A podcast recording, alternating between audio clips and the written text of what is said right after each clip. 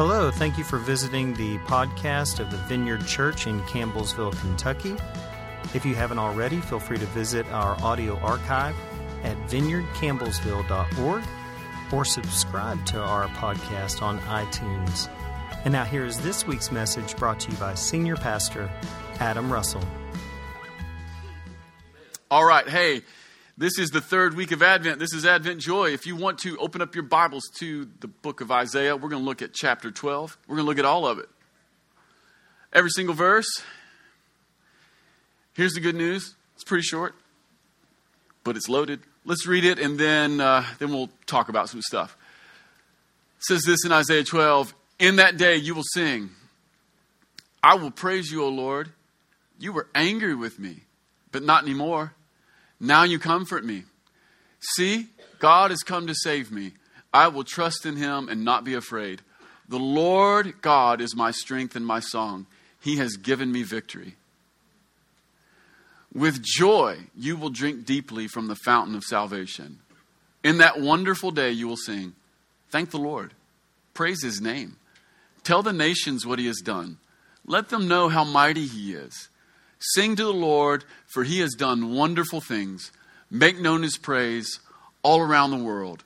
Let all the people of Jerusalem shout his praise with joy, for great is the Holy One of Israel who lives among you. That's our text this morning. This is the third week of Advent. It's the week of joy. It's the reason we lit the pink candle here this morning. And in Advent, this is a season leading up to Christmas where we wait on God. That's what Advent means. Advent is a Latin word and it means waiting. One of the things we've been remarking on the last few weeks is this that it's one of the most spiritual things you can do. Waiting is one of the spiritual things that all Christians do all around the world. It's one of the things that the church has been doing for thousands of years. And so, just like Israel waited for Jesus to show up, just like Israel waited for the Messiah to come, now the church waits, waits for Jesus to return. So this is what it means to be a Christian. We're just we're waiting on God. But it but it doesn't mean that we that we wait without joy. So we're we're coming and we're waiting on God and we're waiting for him to initiate essentially a brand new day. And that's that's the sort of thing that Jesus has done. He's already initiated a brand new day, but we're waiting on him to come again and to initiate that day that, that literally has no no night. This is what it talks about in Revelation. It's one of the reasons I wanted to read out of the back of the book this morning. There at the end, one of the things that John sees in heaven is he sees that there's a city, and it's a city where it's always day. And it's always day because the Lamb himself is the light of that city. We're waiting on that day when there will be no more night when every single tear is dried from every single crying eye, when the dawn of all of our sorrows gets laid to rest and we get to see the new day of God and we get to we get to enter into the celebration that's going to end all celebrations. See, here's the thing, church, it's going to be a really good day. Here's how I know that. I know that because when God comes around, Celebration is never far behind. And when God comes around, you can be sure that dinner is going to be prepared. And when God comes around, there's always going to be singing and laughing. And when God comes around, there's not just going to be singing and dancing and laughing, but it's going to be side splitting laughter. Now, here's the reason I have to, I have to say this and say it with some force. Um, I don't know if you're aware of this, but some people uh, say things like this Well, you know, it's just, it's just getting worse and worse. Right? Don't people say this? Well, you know, Everything's just getting worse and worse. It's getting darker and darker. It's getting, it's just, it's all going to hell in a handbasket. The whole world's going to hell in a handbasket. Do you know who says these things, by the way? Church people. That's who says this stuff. You almost never will hear an unbeliever say, well, you know, it's just getting worse. Everything's going to hell in a handbasket. It's going to get darker and darker. It's going to get more and more pathetic. You'll almost always hear Christians talk like this. Almost always. And here's what I want to say about that. First off, make no mistake, there are some dark days. Let's don't live in denial land. There are some dark days, and some of them are here. Not only that, some of us in the room right now are in the middle of some real struggle and despair. Like, if we're honest, some of us here are in the middle of some trials. Not only that, but some of us in this room are sick and we're hurting. And some of us here are battling our own darkness and demons. And if we're really honest, we'd have to also say that it's not just here and it's not just in us, but that it's, that it's, it's in the world. There's, there's plenty of trouble to go around. Every bit of that's true. We don't have to be denial people. All of that's true. One of the things I love about being a Christian is this is that you don't have to sugarcoat anything. The Bible doesn't invite anyone to sugarcoat anything. Have you ever noticed that just the Bible text in general, that it's an unflinching document? It's an unflinching document. It doesn't sugarcoat anyone's life. So when David sins, it tells you exactly how David sins. Doesn't pull away from it, doesn't sugarcoat it. Yeah. It's one of the great things about being Christians. We don't have to be deniers of who we really are and what the world really is. So on the one hand, we have, you know, these people who are just like, well, you know, it's all getting worse. It's it's going to be terrible. It's black as night. And on the other hand, they're not totally wrong. There's some stuff that is really screwed up in the world. And if we're super honest, we'd have to admit that there's some stuff that's screwed up in me. But here's a little secret. Here's a little secret. It's not the most true thing that there is. It's not the most true thing that there is. Uh, let me say it this way not all truth is created equal. Let me say it this way even the highest mountain ranges have a few peaks that reach a little higher. Such is the case with our own hearts. Such is the case with our own world and what God is doing. See, acknowledging the pain and difficulty of our own existence doesn't detract from the even greater truth that there's a party on the calendar and it will eclipse every rotten and despicable thing in life, so much so that eventually we'll scarcely remember that we ever had trouble. So you don't have to deny it. The truth is, there are some things in the world that are not okay. And the truth is, there are some things that are not okay in my life and in your life. The Bible doesn't ask us to deny it, but it can never have first place. The greater truth is that there is a king and there is a kingdom. It is here and it is coming, and there is a party on the calendar that will not, that will not be put off. And it's going to be so good that it will literally eclipse every rotten thing to the point that you and I will scarcely remember it. Let me say it this way uh, no one goes into the wilderness and then charts the course based upon the third or fourth highest mountain no one allows the third or fourth highest mountain to be the main navigating landmark when you're out in the wilderness. Likewise, when you go to Manhattan, when you go to Manhattan, it's a sea of tall buildings. This summer, I took my oldest son to Manhattan. We ran around, we listened to great music, we went to cool art museums, and we ate great food. That's what we did. And we were in lower Manhattan, which is sort of like the financial district. And I got turned around because we were trying to find this one place we wanted to go eat. I got turned around just for a minute. And you know what I didn't do? I didn't find my way. I didn't find my way by looking at one of the impressive but somewhat smaller apartment buildings that are on the south end of Soho leading into the financial district. I didn't do that. You know what I did do? I charted our course by looking at the Freedom Tower. Why? Because it's the tallest one and I know where it is on my Google map and I could find my way. That's what you do. And so it is this way in our own lives. Your pain is real, my pain is real. Your hurts are valid, and the world's dysfunction is not a lie, but it's not the North Star, it's not the Freedom Tower, and it's not the Mount Everest of truth. The highest peak is this God has come, He's come in Jesus. It was a party, and it's going to be an unbelievable party. That's the North Star. How many of y'all know that when Jesus showed up, it was a party? It's a party. It was a total party. Everybody was invited, but all the wrong people showed up. That's how God's kingdom works. And then when Jesus started his ministry, total party. Water to wine for nobody's in Canaan land few loaves and a few fishes become a feast for everybody. A lame man gets lowered through the ceiling. Y'all know that story? Mark chapter 2. Lame guy gets lowered through a ceiling. How did they get him through the ceiling? They tore a hole in the roof. Imagine this at your house, right? They tore a hole in the roof because they couldn't get him any other way. The crowd was so thick They lower him in. Lame guy comes through the ceiling onto the floor and he walks out the front door. It's a total party. Jesus just put a skylight in this guy's house. I always think about that Mark passage. I'm like, Jesus didn't even offer to pay for it. it's like, you owe this guy an apology.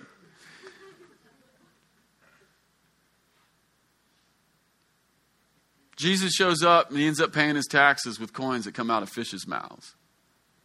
I want that program. You got short Zacchaeus up a tree, right? He ends up being the biggest host in town. And I love that story, by the way, because essentially what's happening is this Jesus invites you to your house with him. It's hysterical. Apparently, he thinks he's God. Zacchaeus, I'd like you to have me over. Then you have dead Lazarus out of the grave, dressed for Halloween. I mean, he was. He would have been scary, right? And then finally, you have dead Jesus, raised and ever living. By the way, Lazarus died again. Poor guy. Right? Two times around that. Somebody owes him an apology. Yeah. Sometimes we throw that word resurrection around a little too loosely. There's only one guy who's ever been resurrected at this point. It's Jesus. He was resurrected, he lives forevermore. Lazarus was raised from the dead for a little while. He had a second trip. But it was a total party. When God showed up, it was a total party. Few loaves, few fishes. Everybody eats. Taxes paid out of coins from a fish's mouth. Dead Lazarus, straight out of the ground. Jesus raised up. See, here's the story I'm trying to tell. Your pain's real, my pain's real, but so is God's intervention. That's the more real thing. The more real thing, and the thing that's going to last, is that God is saving us. There's always another peak. So here's what I'd like to say this morning Church, joy has come. Like real joy has come. And can I tell you better news than that?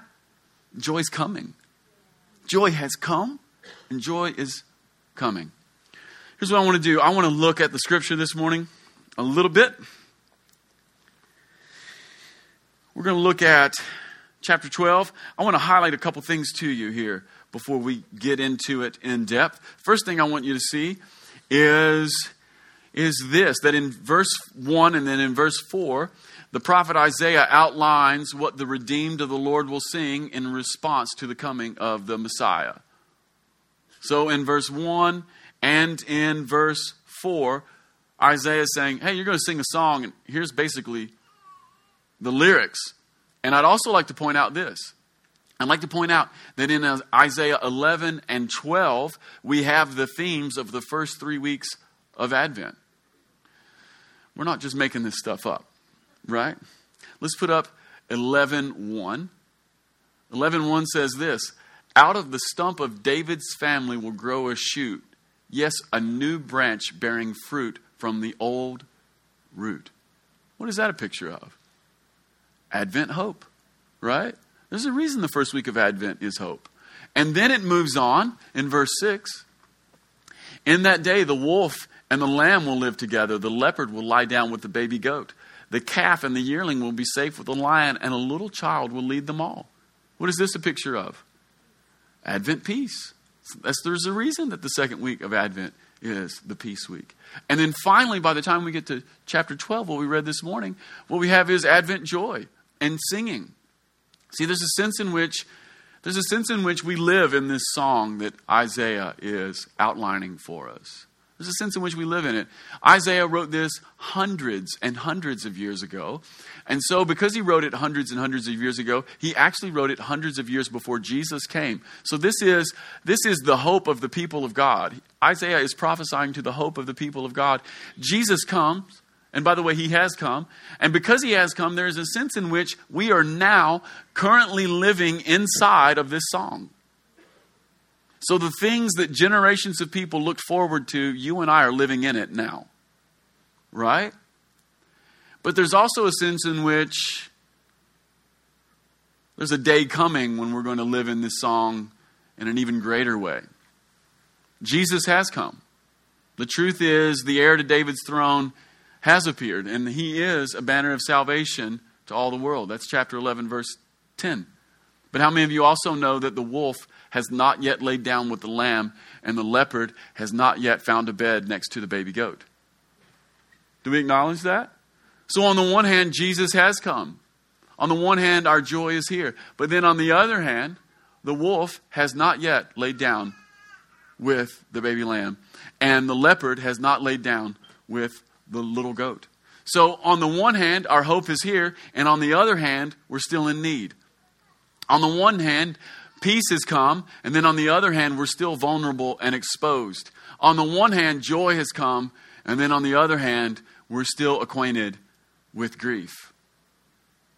Here in the vineyard, we call that the now and the not yet of the kingdom. The now and the not yet of the kingdom. Anybody in here ever feel like a crazy Christian? You ever feel like you're pulled in two directions at one time? That's why. Because God's kingdom is now and it's not yet. Joy is here. There's a lot of joy coming. Not all the joy has showed up just yet. There's a big dose that's on its way. Peace, totally here. The peace of God is yet coming.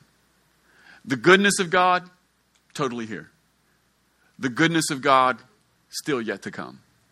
And you can never divorce those two. You can never divorce those two. If you live only in, well, God's kingdom has come, and you ignore the not yet of it, you are on a crash course for being a depressed and cynical person.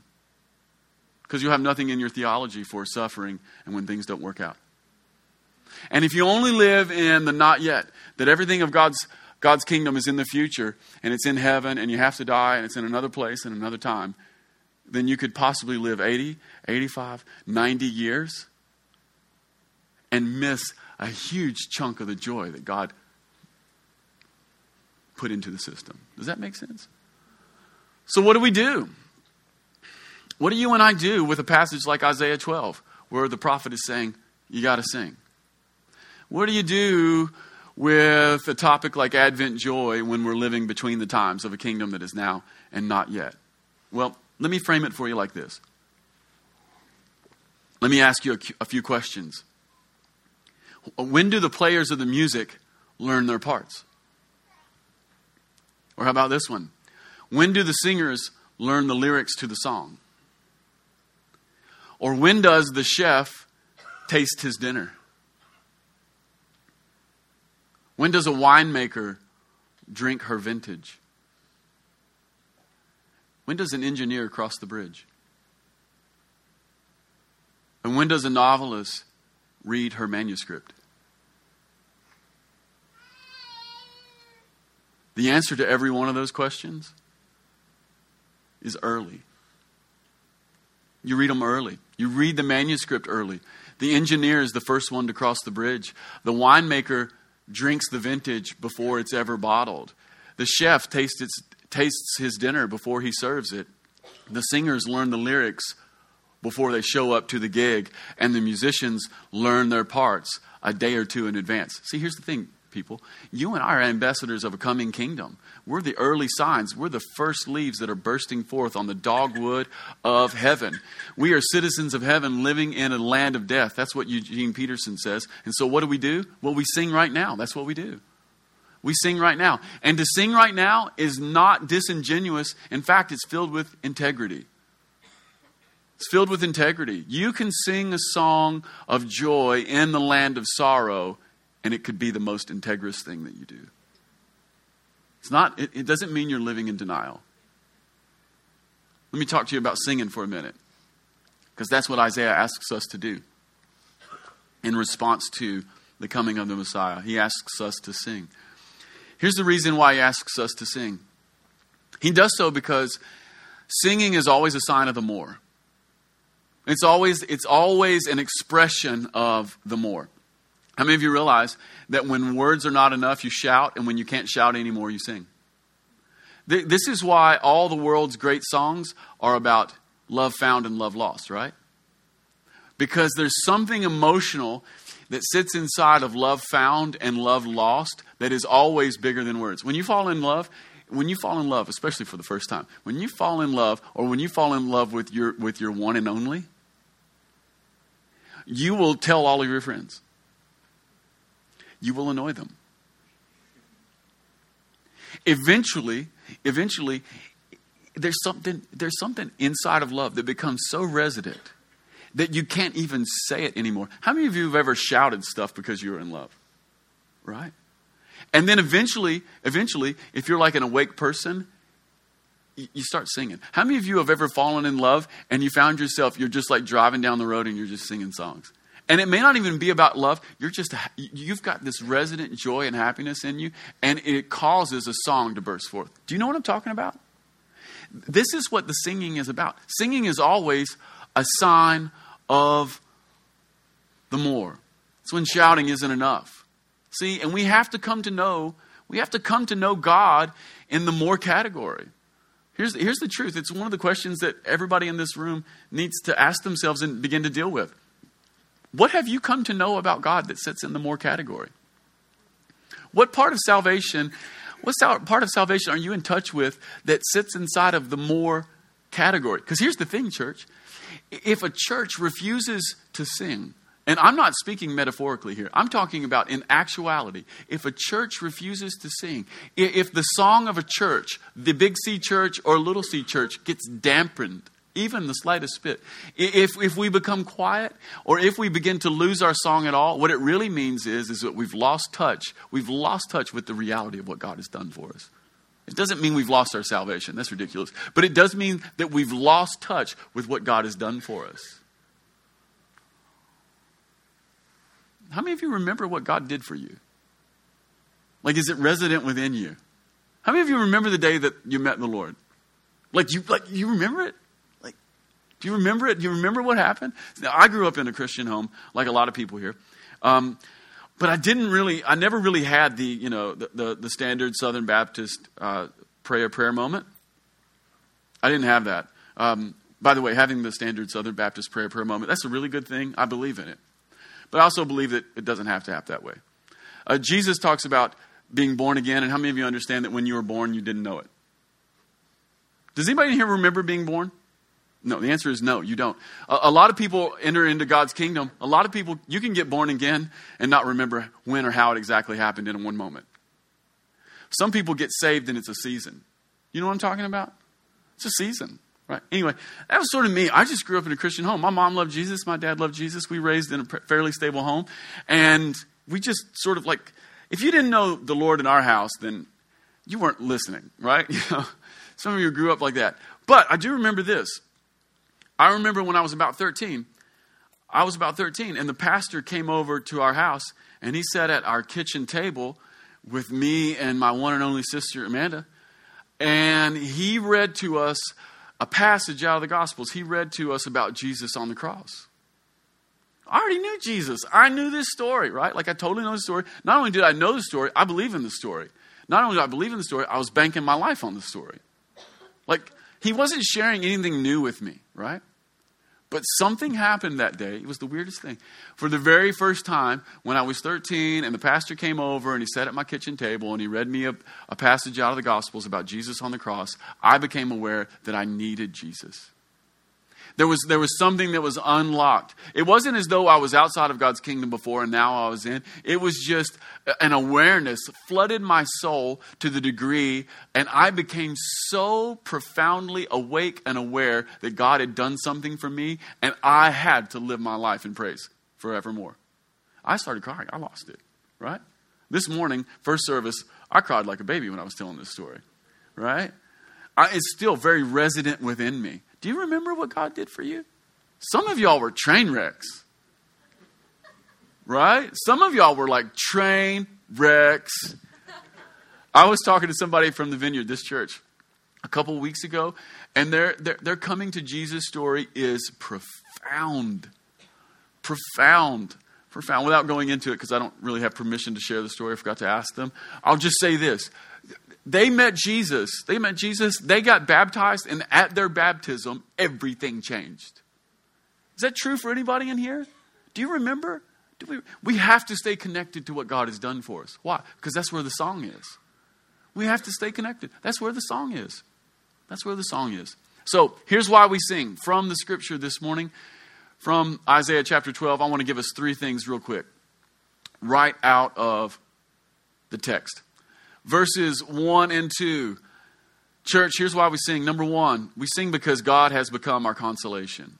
Let's read this. I'll praise you, O Lord. You were angry with me, but not anymore. Now you comfort me. Why do we sing? Because God has become our comfort. He has become our consolation. This is so important because the, the idea that God is angry is not uncommon. What's even sadder is this that the idea that God is angry is actually not just common in the world, it's common among Christians. It's the idea that God is mostly a punitive, insecure dictator. Anybody ever grow up with the punitive, insecure dictator God? I did. For a long time. The videotape in my head was that God was, was mostly looking to shove a piano out of heaven. And that when he, when he hit someone, he was happy about it. Or that God lived in heaven, he has a giant magnifying glass, and he roasts us like ants. You know, just, you know. And, and of course, God was kind, but, but his kindness was the exception rather than the rule if I could say it that way. God's mostly like really, really ticked, you know? And then if we just want to make it Trinitarian, it sort of worked like this. I don't know about you guys, but this is how it was when I was growing up. Like, uh, God the Father is really ticked. Jesus is the nice guy, and the Holy Spirit's a weirdo. right? Yeah, some of y'all know what I'm talking about. And I just want to say that those pictures of God are, they're ridiculous. They're ridiculous and they're not, in fact, the truth. Nothing could be further from the truth. And, and, and here's the thing this is why Jesus came. Jesus came to show us that God is, in fact, not a punitive, insecure dictator. That is not who God is. If you have a picture of God being an angry, punitive, insecure dictator who's going to throw a bunch of people in hell and be happy about it, then we have the wrong picture of God. It's not Him. Jesus came to, to deliver us from that image. And it's why that Jesus came. And I just want to frame this really quickly inside the story of God because sometimes we just we just do the math like this, like Jesus is Jesus is, you know, he's an expression of God's love, and we just sort of cut it off there and we, we divorce it from the story of God. And when we divorce it from the story of God, we actually we dilute some of the power. So we have to go do we have to do the whole story of God thing. Remember Abraham? Abraham, he's just a goat herder. Goat herder from Ur, right? And God comes to him and says, Abraham, why don't you look up? See if you can count all those stars because that's how big your family's going to be. Now, of course, Abraham's like 80, and his wife's like 80, and they have no kids. Anyway, they eventually have the right son, Isaac. Isaac has a couple kids, Esau and Jacob. But the promise is with Jacob. And Jacob has a bunch of sons. He has 12 in particular, right? Y'all know the story. And God has made all these promises to a family. Why is God making a promise to a family? Because God's dream is a family. God's, God's dream is not an institution, God's dream is a family. And so he's made all these promises, and he's basically said to the family on the earth, he's basically said, Hey, listen, if you'll follow me, if you'll just listen to me, I'm, I'm going to love you. I'm never going to give up on you. I'm going to make you great. We're going to have a huge family. And then the sad story of Scripture is this that his family let him down every time. Family let him down every time. And so, if we look at just the huge arc of Scripture, we see that, that Israel becomes a family, and then for a lot of crazy reasons, they end up in Egypt, which at once was salvation, but then not long after that, becomes a land of oppression and prison, and they're in Egypt, and then God breaks them out of Egypt, and they have this really like this golden age. And, and the height of, of Israel's history is, is King David, right? And then to a lesser extent, Solomon. But then, but then not long after that, not long after that, they end up back in captivity, only this time it's with Babylon. This is where these prophecies are coming from. And so they're, they're on the outs again. But God's promise to his, his people has never changed. And so finally, God realizes that there's only one thing to do. There's only one thing to do that he's going to have to show up himself. And so God comes out of heaven and he comes in the person of Jesus to make things right. This is an expression of God's love. How do we know it's an expression of God's love? Here's why. We know it because God did not come as a war general to conquer people. When Israel had done everything wrong, when they were utterly lost, when they had been when they had been oppressed not only by the Egyptians and the Babylonians, and then at the time of Jesus, the Romans, when God comes, He doesn't come as a war general to kick butt and take names. See, some of us think what we need is a world a war general to kick butt, take names, let people know who's boss. It's not who God is. God did not come as an attorney seeking a conviction. And God did not come as an accountant needing a payment. Rather, he came as a tender little baby. And here's the genius of that the genius is this God comes as a baby, and if you come as a baby, you have to be loved in order to survive. God shows up as a tiny little baby, and the baby has to be loved in order to survive. What if, what if, what if Jesus' parents weren't good parents? Furthermore, what kind of a wacko doesn't love a baby? I mean, I know there are some wackos who don't love babies. I know they exist. But can we all agree that they're the exception rather than the rule? Right? So God doesn't come as a war horse. He doesn't come as an accountant. He doesn't come as an attorney. He comes as a little baby. And, and, and a baby has to be loved in order to survive. And because of that, God was tricking us into his love. He was tricking us into his arms. God is the greatest Trojan horse there is in the universe, in the person of Jesus. As a tender little baby, he was tricking us into love because that was his plan from the very, very beginning. Listen, y'all, I got four kids. I love them. And you know what? No one had to tell me to love them. No one, I didn't have to read a book about how to love your kids. It's just resident as soon as they came out. See, God is not angry, God is Jesus. God is not angry. He is Jesus. This is, this is why he's this is why we sing. God has become our consolation. Here's the second reason why we sing. We sing because we sing because we have drank deeply from the fountain of salvation. Verse 3.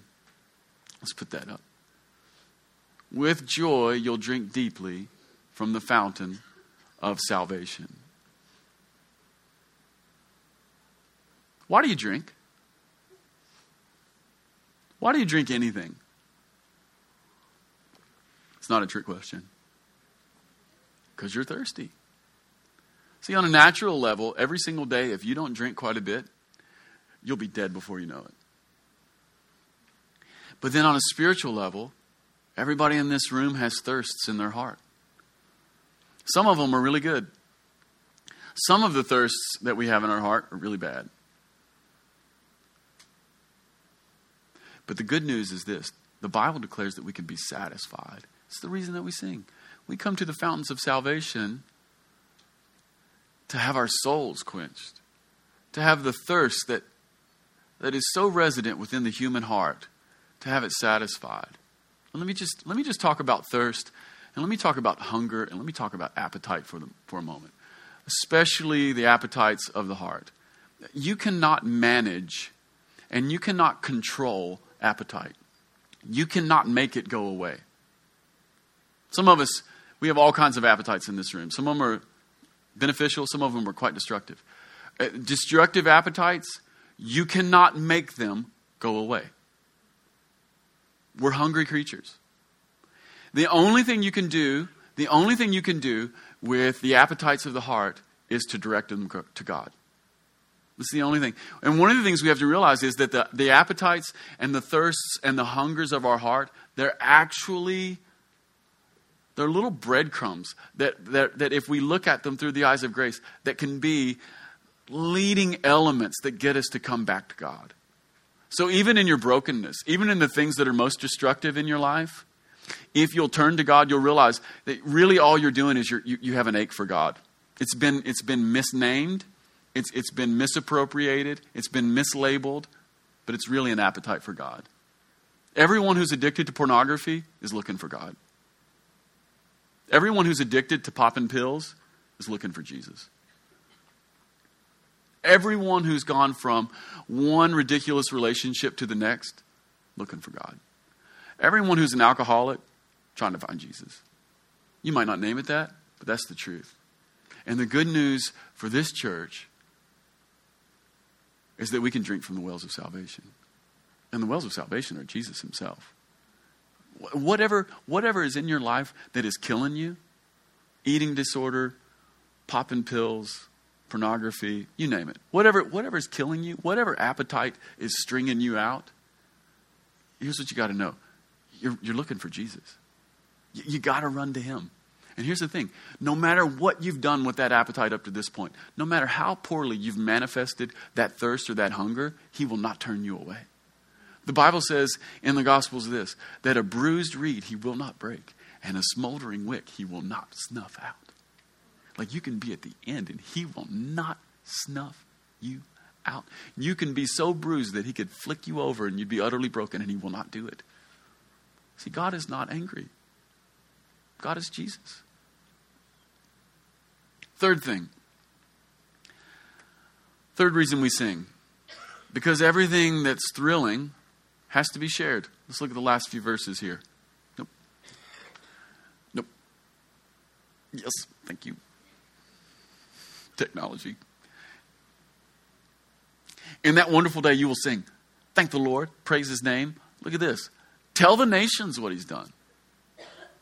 Let them know how mighty he is. Sing to the Lord, for he has done wonderful things. Make known his praise around the world.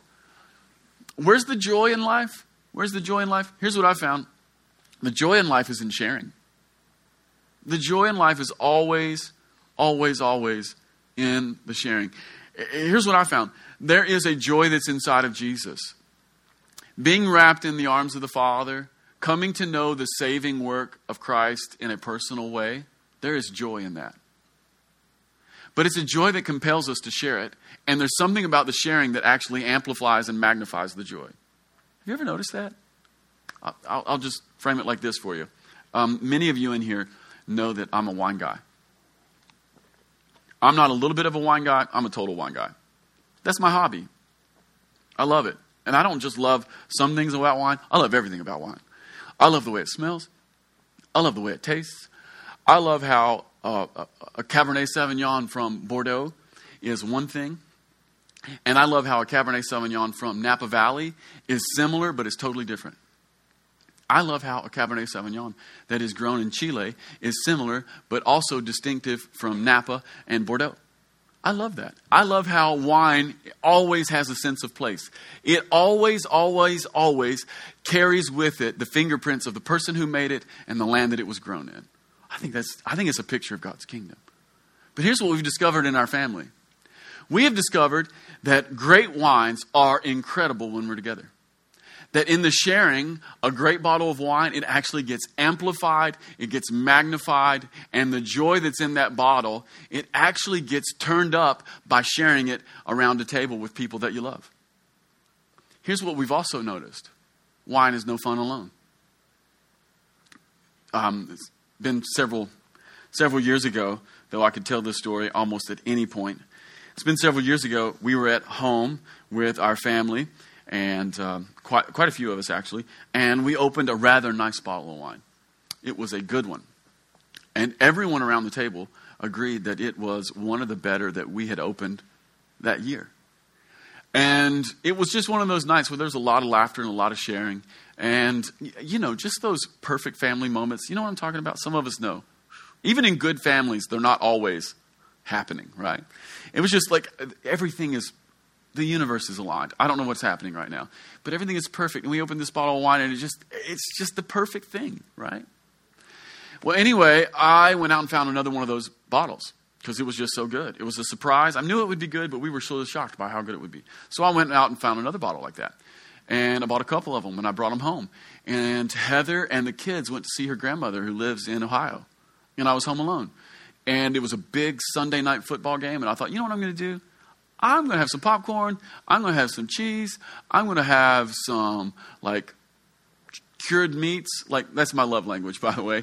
Like, cured meats, cheeses, and wine. I'm just going to, I'm going to open this bottle of wine. It's going to be incredible because I had it, and it's incredible, and I want to, and no one's here, and it's like, the house is quiet.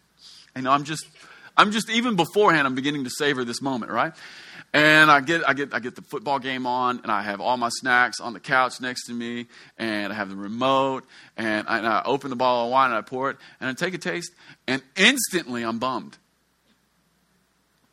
Instantly I'm bummed. Just wasn't as good as it was before. I even began to think, man, I wonder if I got a bad bottle, which that happens sometimes. I wonder if I got a bad bottle. I smell it, taste it. No, it's not a bad bottle. What's the deal? Starting to scratch my head, right? Well, here's the deal wine's just no fun alone. Church, that's the deal. Where's the good life at? The good life is in the sharing. The good life is in the sharing. And here's the temptation. The temptation is this it's the, it's the temptation that we often believe that joy is an off ramp to sharing. And by the way, joy is often an off ramp to sharing.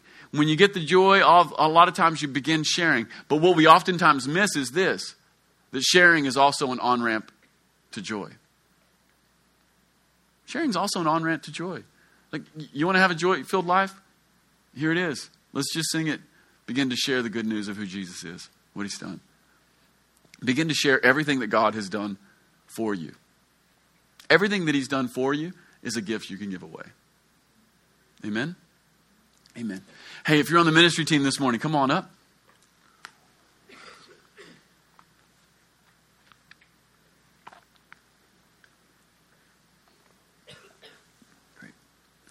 Why don't everybody else stand up? I'm going to pray real quick and we'll transition this to ministry and whatnot.